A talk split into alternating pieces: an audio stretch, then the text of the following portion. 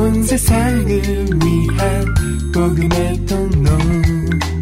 CGM TV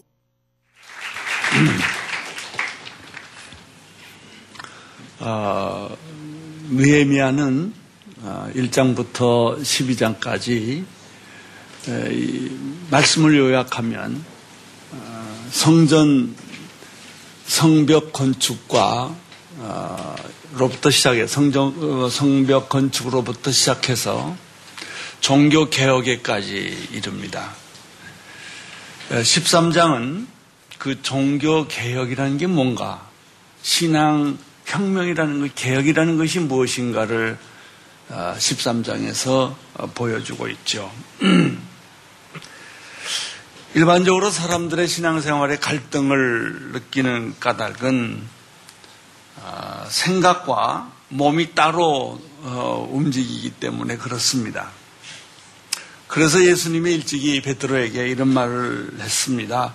시험에 들지 않도록 기도 깨어서 기도하여라. 마음은 간절한데 육신이 약하구나. 이렇게 말씀했죠. 생각은 다 있어요. 마음은 있어요. 그렇지만 몸이 따라가지 않는 거예요.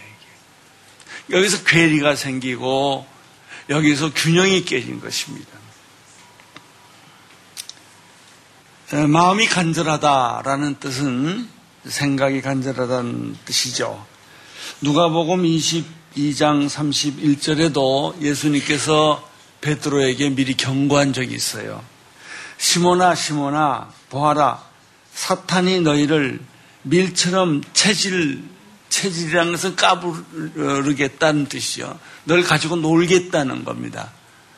어, 이런 어, 요구를 했다 하고 예수님이 가르쳐 주셨어요. 아, 그래서 시험에 들지 않게 하고 사탄이 너를 공격할 때 거기 빠지지 말아라 하는 것이죠. 우리 신앙의 갈등은 생각의 훈련은 잘 되어 있습니다. 성경도 있고, 기도도 하고, 말씀도 듣고, 또 소그룹으로도 마, 만나고, 그렇게 해서, 어, 훈련을 많이 받습니다. 제자 훈련이라고 말하는 것이죠. 어, 그런데 생각으로는 훈련이 다 돼요. 아, 뭐 생각으로는 집 지었다, 집 부셨다, 부자 됐다, 뭐 다 하지 않습니까? 근데 실제로 그게 됩니까? 안 되지요. 생각은 다 됐는데 생각대로 몸이 안 따라간단 말이죠. 진정한 경건 생활이란 생각과 육체가 균형을 이루고 하나 되는 것을 의미합니다. 그러면 자 생각은 어느 정도 생각까지도 훈련이 안 된 사람 많아요. 아직도 생각이 마귀에게 사로잡혀 가지고 세상적인 생각만 하는 사람도 있지만 여기서는 그래도 생각은 예수님께 하나님께 집중했다고 하자.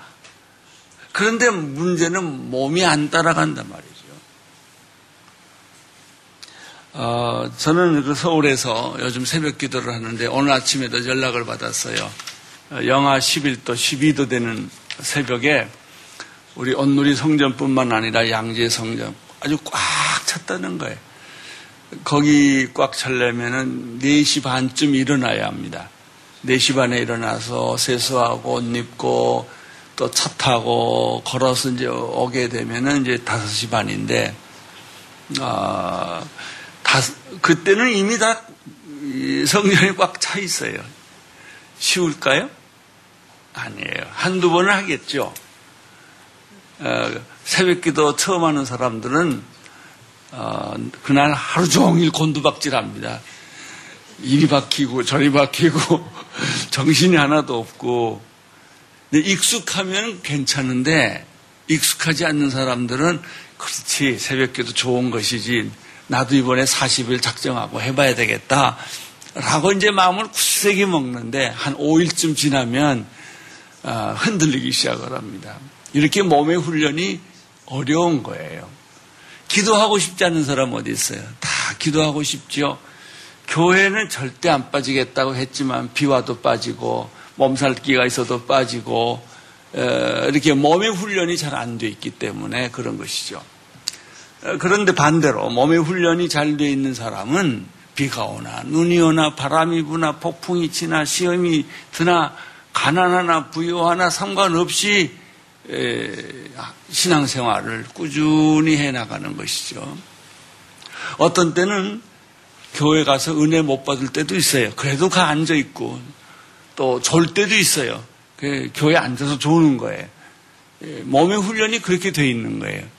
이런 사람들은 아, 뭐 나중에 신앙생활을 끝까지 지킬 수 있는 경건이 이루어지는 것입니다. 여러분은 어떻습니까? 생각과 몸이 따로 놀고 계십니까? 아니면 아직까지 생각에만 머무르고 계십니까? 그래서 느에미아서에 보면 경건 생활을 굉장히 뭐 위대한 사상이나 교리나 어, 어떤 어, 지식으로 설명하지 않습니다. 사람들은 성경 공부 많이 하고 지식이 많으면 신앙이 좋다고 생각하는데 성경은 그렇게 말하지 않아요. 오늘 여기서 보면 어떤 사람이 신앙이 있는가? 첫째는 교회 중심의 신앙생활하는 사람이다. 우리 삶이란 것은 두 가지. 세상 중심의 삶이냐, 교회 중심의 삶이냐. 옛날에는 먹을 것도 별로 없고 놀 곳도 별로 없어서 애들이 가는 것은 교회에서 교회가 제일 재밌어요. 어, 또 교회가 문화 서양 문화를 빨리 받아들여서 아주 모르는 것, 신기스러운 것을 교회가 먼저 했어요. 그래서 교회에 몰렸어요. 근데 요즘은 어때요? 너무너무 재미있는 게 세상에 많이 있어요. 게임도 있고, 인터넷도 있고, 어, 놀이도 많고, 그러니까 이제 이 두 가지 사이에 갈등이 있는 거예요. 그래서 좀, 어, 약은 사람들은 한 발은 교회에, 한 발은 세상에 딱 놓고, 서로 잡아다니니까, 어, 한 번은 이쪽 봤다, 한 번은 저쪽 봤다, 이러면서 신앙생활 하니까 중심이 없는 거예요.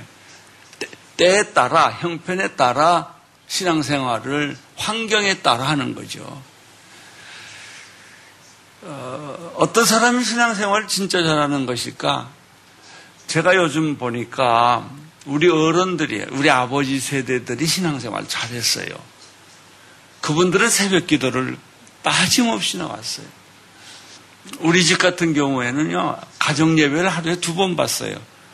얼마나 저, 희들 어린애들이 힘들었겠습니까? 어, 그런데 어, 부모님은 우리들의 감정을 이해하지 않고 막 그걸 밀고 가시는 거예요. 또 성경 암송을 그렇게 많이 시켰어요. 지금 생각해 보니까 아 그것이 내가 신앙을 여기까지 버티고 지켜온 원동력이구나 하는 것입니다. 아, 수요일도 교회 오지요, 주일날도 교회 오지요, 또 목요일날도 여기 오셔야죠. 이거 목요일 오는 거 쉽지 않습니다. 음, 또 시간 내야죠. 그러면 상대적으로 뭐가 될까요? 텔레비전 안 봐야죠. 친구 안 만나야죠. 파티에 안 가야죠. 두 개는 다 할 수가 없단 말이에요. 하나를 포기해야 하나를 하게 된다고요. 이거에 오랜 시간을 놓고 보면 내 인생과 내 삶에 엄청난 변화를 줘요. 교회를 자주 오고 기도를 많이 하고 찬양을 많이 부르는 사람의 얼굴은 빛이 나요. 깨끗해요. 그러나 세상 일에 접촉을 많이 한 사람들은 얼굴이 어두워요. 싸우고 욕하고 비판하는 사람들은 얼굴이 굉장히 침울해요. 뭐 아무리 좋은 약을 먹어도 우울증에 빠져요. 그래서 신앙생활에 가장 중요한 것은 구약에서는 느에미아에서는 하나님의 집을 정결하게 하는 것이다. 하나님의 집에 집을 깨끗하게 하는 것이다. 어, 여러분이 아시겠지만 유태인이 사는 곳은 어디나 깨끗합니다. 왜냐하면 성전을 깨끗게 하는 또 자기 몸을 깨끗게 하는 그 습관이 자기들이 살고 있는 사회를 깨끗하게 만드는 거예요. 또 유태인의 특징은 어, 세계 어느 나라 가, 든지 자기 자식을 히브리어를 가르쳐야 돼. 여러분은 자식들을 다 한국말 잘 가르치십니까? 에, 쉬운 일이 아니에요. 외국 땅에 살면 그냥 쉽게 외국말 하지 모국어를 쓰지 않게 돼요. 어, 그러나 이, 이 신앙을 가지고 있는 사람들은 항상 중심이 교회였어요. 어, 그것이 신약에 와서 좀 지나쳐서 교회 지상주의로 가서 피해도 생기긴 하지만 그래도 구약에는 성정 중심, 신약에는 교회 중심인 거죠. 어, 우리 온누리교회 경우를 보니까 안수 집사 정도 되면 교회 네 번 오더라고요. 일주일에. 뭐 이런저런 이유로 뭐 순모임도 하시고 또 무슨 사형 모임도 하시고 예배도 드리시고 또 봉사도 하고 어 그럴 때는 그래요. 그러면 어떻게 가정 생활을 하나? 애는 언제 키우고 또 부부 생활은 언제 또 하느냐 그랬더니 교회 열심히 오는 사람일수록 더 잘해요. 친구도. 왜냐하면 쓸데없는 걸 다 버리니까. 불, 불필요한 것을 다 가지고 있는 사람은 복잡하기만 하지 실속이 없어요. 그러나 중요한 것만 골라 가진 사람은 단순하고 깨끗하고 그리고 어, 몸과 마음이 건강한 거죠. 어, 두 번째는 실제적인 신앙생활은 뭐냐? 철저한 11조 생활이에요. 이 11조 생활은 그렇게 쉽지가 않습니다. 어, 믿음이 있어야 11조 생활도 하고 제일 큰 시험은 돈이에요. 입으로는 말로는 예수 잘 믿을 수 있는데 돈 헌금하는 것은 굉장히 인색합니다. 그런 사람일수록 세상 일에는 돈을 막 퍼써요. 근데 교회에서 돈 쓰는 건 버린다고 잊어버 손해 본다고 생각을 하는 사고가 들어와 있어요. 그래서 느에미아는 두 번째 신앙생활의 실천은 11조다. 세 번째는 안식일을 지키는 거예요. 이것도 어려워요. 어, 우리들은 월화수목금 토는 세상에서 뭐 학교에서 직장에서 보내고 주일날 하루 안식일을 지키는데 원래 안식일은 금요일부터 토요일까지죠. 근데 그것도 겨우 지키고요. 나중에는 안식일이 두 시간으로 줄어들었어요. 교회 오는 시간, 가는 시간, 예배 한 시간 보고 그다음부터 내 거다 이거예요. 그래서 하나님이 저주했어요. 좀 지나치게 할 정도로 이스라엘 백성들을 포로에 잡혀가게 하고 하는 이유가 전부 이거예요. 그러니까 느헤미야는 그걸 알았어요. 왜 우리가 포로 생활을 했나? 왜 우리나라가 이렇게 다 흩어졌나? 왜 우리나라가 이렇게 망하게 됐나 하는 그 이유가 여기 있구나. 라는 사실을 알고 이스라엘 백성들에게 너희는 그러지 마라. 너희 후손들은 그렇게 하지 말라고 지금 경고하고 가르치는 것이죠. 아, 마지막 넷째는 신앙생활의 그 실제, 그거는 생각이 아니고 실천할 수 있는 장소는 결혼이라는 거예요. 교회는 결혼하지 못한 사람도 많이 있고 또 결혼을 해야 되는 분도 있고 또 결혼한 사람도 있어요. 성경에서는 이방 여자와 결혼하지 말라고 말합니다. 어, 그래서 이스라엘 백성들은 이방 족속들하고 결혼하지 않아요. 이방인이기 때문에 결혼하지 말라는 것이 아니고 이방 사람들이 가지고 있는 우상 숭배 때문에. 자, 우리는 다 우리도 그 부모님의 영향을 받고 살았고 사회의 영향력을 받았고 상황의 영향력 또는 교육의 영향력을 받고 왔어요. 세상 교육은 뭐예요? 진화론적 교육이에요. 6일 동안 진화론적 교육을 받고 겨우 하루, 그것도 2시간 정도 창조론 교육을 받아요. 어떤 게 이기겠어요? 어, 떤 사고를 갖겠어요? 어, 그러니까 우리도 자, 자연적으로 세속적이 되고 물질주의적이 되고 또는 진화론적 사고를 어, 가질 수밖에 없는 거죠. 어린애 때는요 얼굴이 그냥 백지장 같아요. 뭘 먼저 심느냐에 따라서 그것이 자기의 생각, 자기의 사상이라고 생각을 하는 것이죠. 어, 결혼이 그 대표적인 어떻게 결혼했느냐 하는 것이죠. 또 여기 일본에는 특별히 어, 일본 분하고 결혼한 사람, 한국 분하고 결혼한 사람들이 많이 있어요. 다른 나라 사람 이거 사, 이걸 잘 이해하셔야 돼요. 이방 여자하고 결혼하지 말라는 거는 이방 나라 사람들하고 결혼하지 말라는 게 아니고 다른 종교를 가지고 있는 사람들하고 결혼하면 큰 코 다친다는 거예요.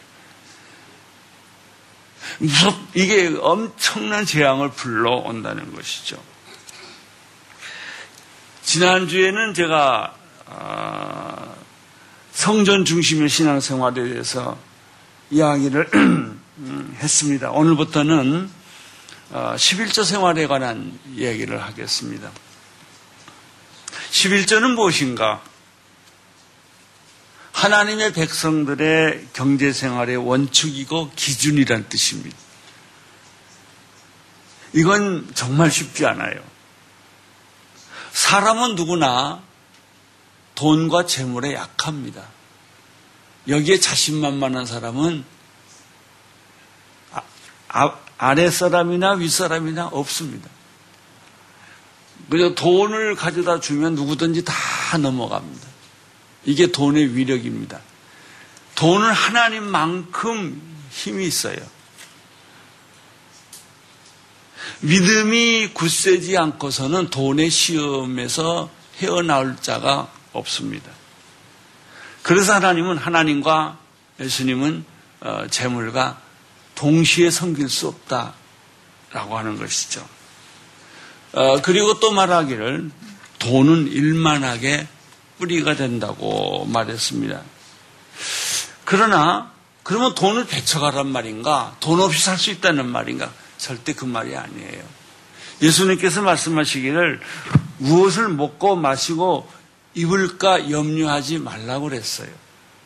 하나님께서 이 모든 것이 너희에게 필요한 줄 다 아신다고 그랬어요. 그 말은 뭐예요? 하나님께서는 우리가 돈이 필요하다는 걸 안다는 거죠.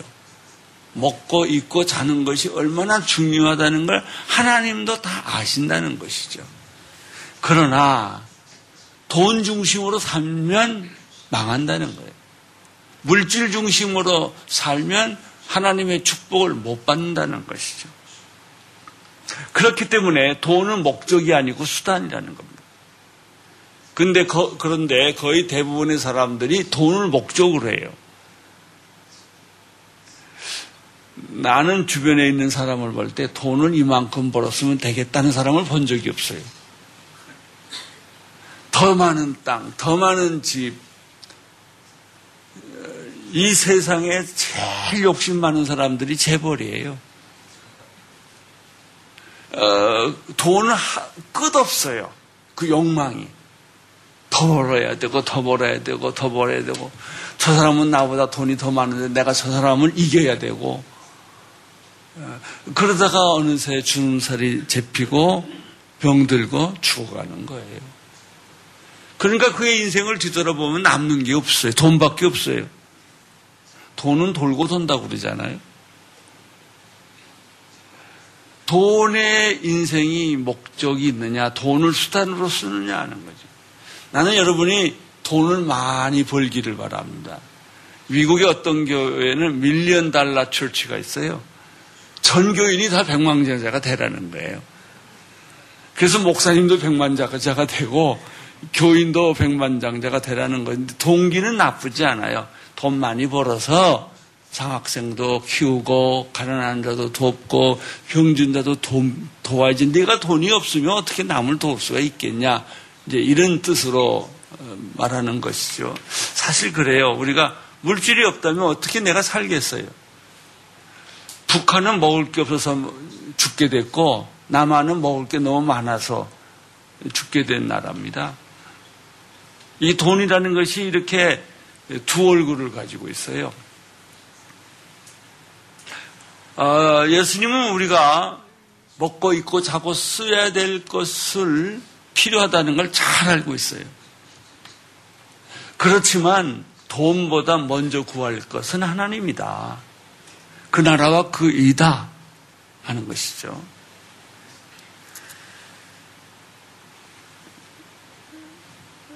11조는 그래서 성경이 뭐라고 있냐면은 11조는 내 것이 하나님의 것이다 그랬어요. 내 것이 아니다. 10의 9는 내 것이지만 10의 1은 내 거다. 그래서 11조 안 지킨 사람을 가리켜 내가 왜 내 걸 도둑질해 갔냐 그랬습니다.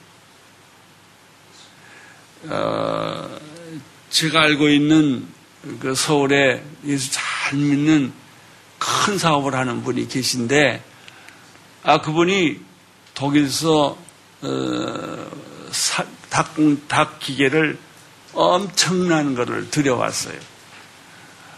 그리고, 어, 차관 들여서 했는데, 완공된 날,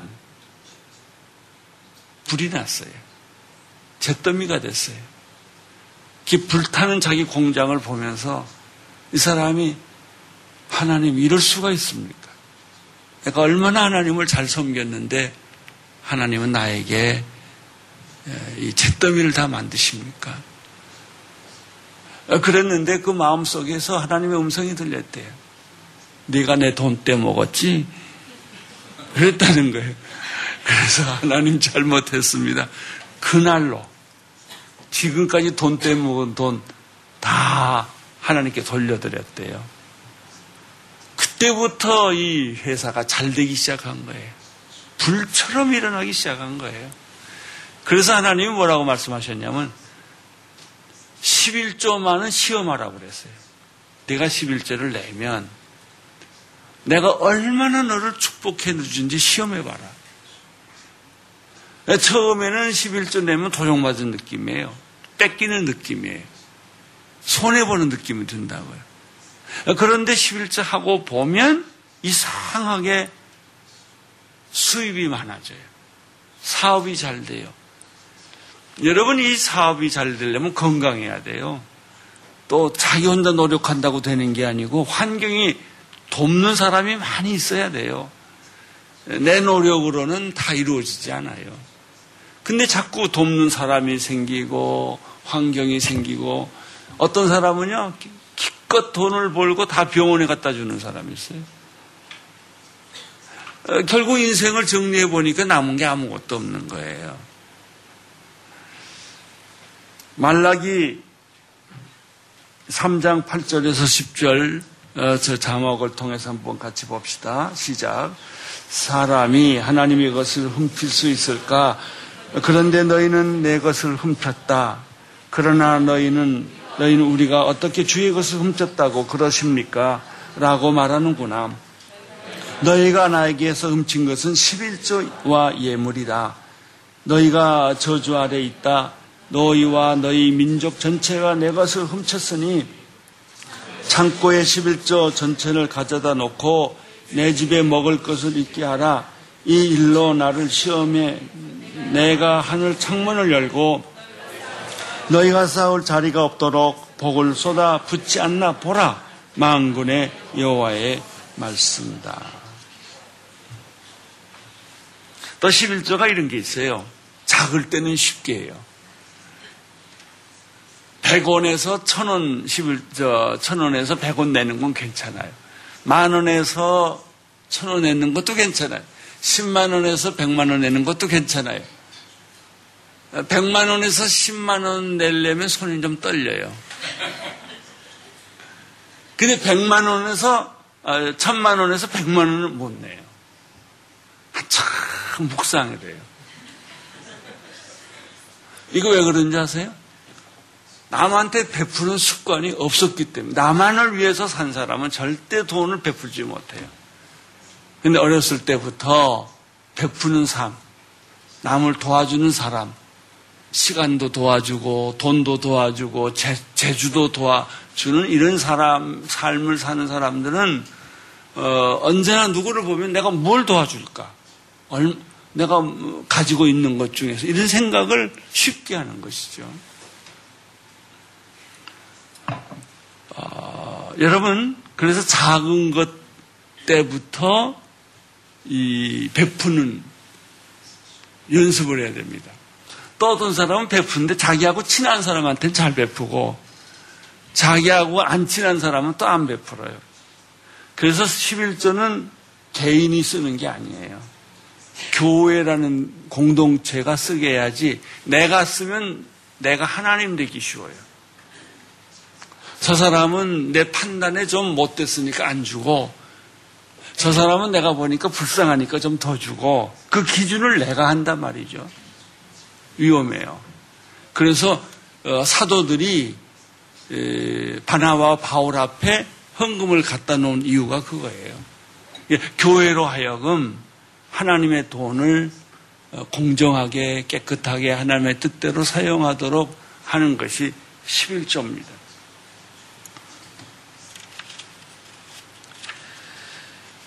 그 이스라엘 백성들이 실수한 게 뭐냐면 느에미아가 보니까 레위 사람들하고 찬양하는 사람을 다 돌려보냈다는 거예요. 꼭 일본의 무목교회와 같아요. 월급, 돈이 없으니까 목사님 월급 줄 게 없는 거예요. 교회를 유지할 돈이 없는 거예요. 그러니까, 아이, 목사님 미안하지만 돌아가십시오. 이런 무목교회가 일본에 7, 800개 있다고 그러잖아요. 그래서 지금 우리들이 제일 관심 있는 데가 무목교회예요. 이 사람들을 어떻게 도와줄까 하는 것이죠. 어, 무목교회 얘기를 들어보니까 목사님이 지나가면 그 사람 붙잡고 설교 한번 듣고 안 지나가면 할 수 없이 그냥 자기들끼리 성경 읽고 요즘 CGN TV가 있어서 이제 CGN TV를 놓고 예외를 드린다는 것이죠. 우리 CGN TV 팀들이 무목교를 몇 곳을 돌아다녀 봤더니 눈물 받아래. 너무 너무 고마워서 사람이 그리워서 어, 여러분 그 당시에 이스라엘 백성들의 상황이 똑같았어요. 레이 사람들한테 월급 줄 게 없으니 안 주, 주고 싶지 않으니까 그냥 당신 고향으로 돌아가라고. 그러니까 제사를 못 드리는 거죠. 또 성전에는 찬양하는 사람들한테 다 월급을 줬어요. 그 사람도 돌아가라고 그랬어요. 그러니까 성전이 어떻게 됐을까요? 쓸쓸하죠. 그리고 내 제사를 안 드리니까 사람이 없죠. 사람이 없으니까 성전이 어떻게 되겠어요? 폐허가 되는 거죠. 이것이 영적으로 얼마나 무서운 결과를 가져오는가를 알 수가 있어요. 교회는 항상 사람이 북적북적거리고 찬송 소리가 넘치고 기도 소리가 넘치고 그리고 서로 서로 격려하고 도와주고 사랑하는 그저 이런 공동체가 됐을 때 하나님께서 부흥을 주시는 거예요. 부흥. 여러분 교회가 부흥을 하고 싶습니까? 제가 보니까 일본 교회가 부흥하는 방법은 선교사 보내는 거였더라고요. 내가 어딜 가봐도 선교사 보내는 교회를 별로 많이 못 봤어요. 왜냐하면 자기 살기 바쁘니까. 자기 먹기 바쁘니까. 그럼 어떻게 될까? 더 어렵죠. 그래서 있, 는 자는 더 있고 없는 자는 더 없는 거예요.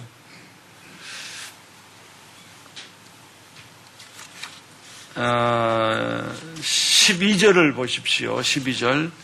그러자 온 유다가 곡식과 새 포도주의 기름에 11절을 가져와 창고에 들였습니다.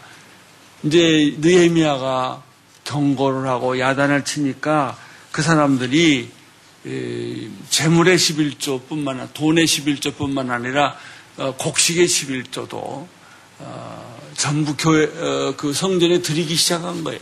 이게 창고에 이제 성, 이런 11조가 가득 차오니 찾으니까 그 성전이 잘 움직이게 되고 어, 또 레이 사람들을 다시 불려들었어요. 찬양하는 사람들을 다시 불려들었어요.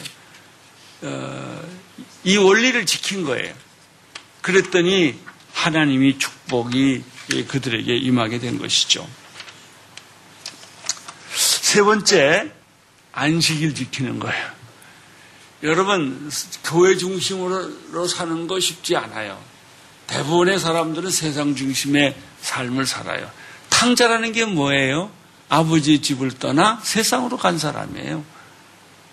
세상 사람으로 살다 보니까 어디까지 갔어요?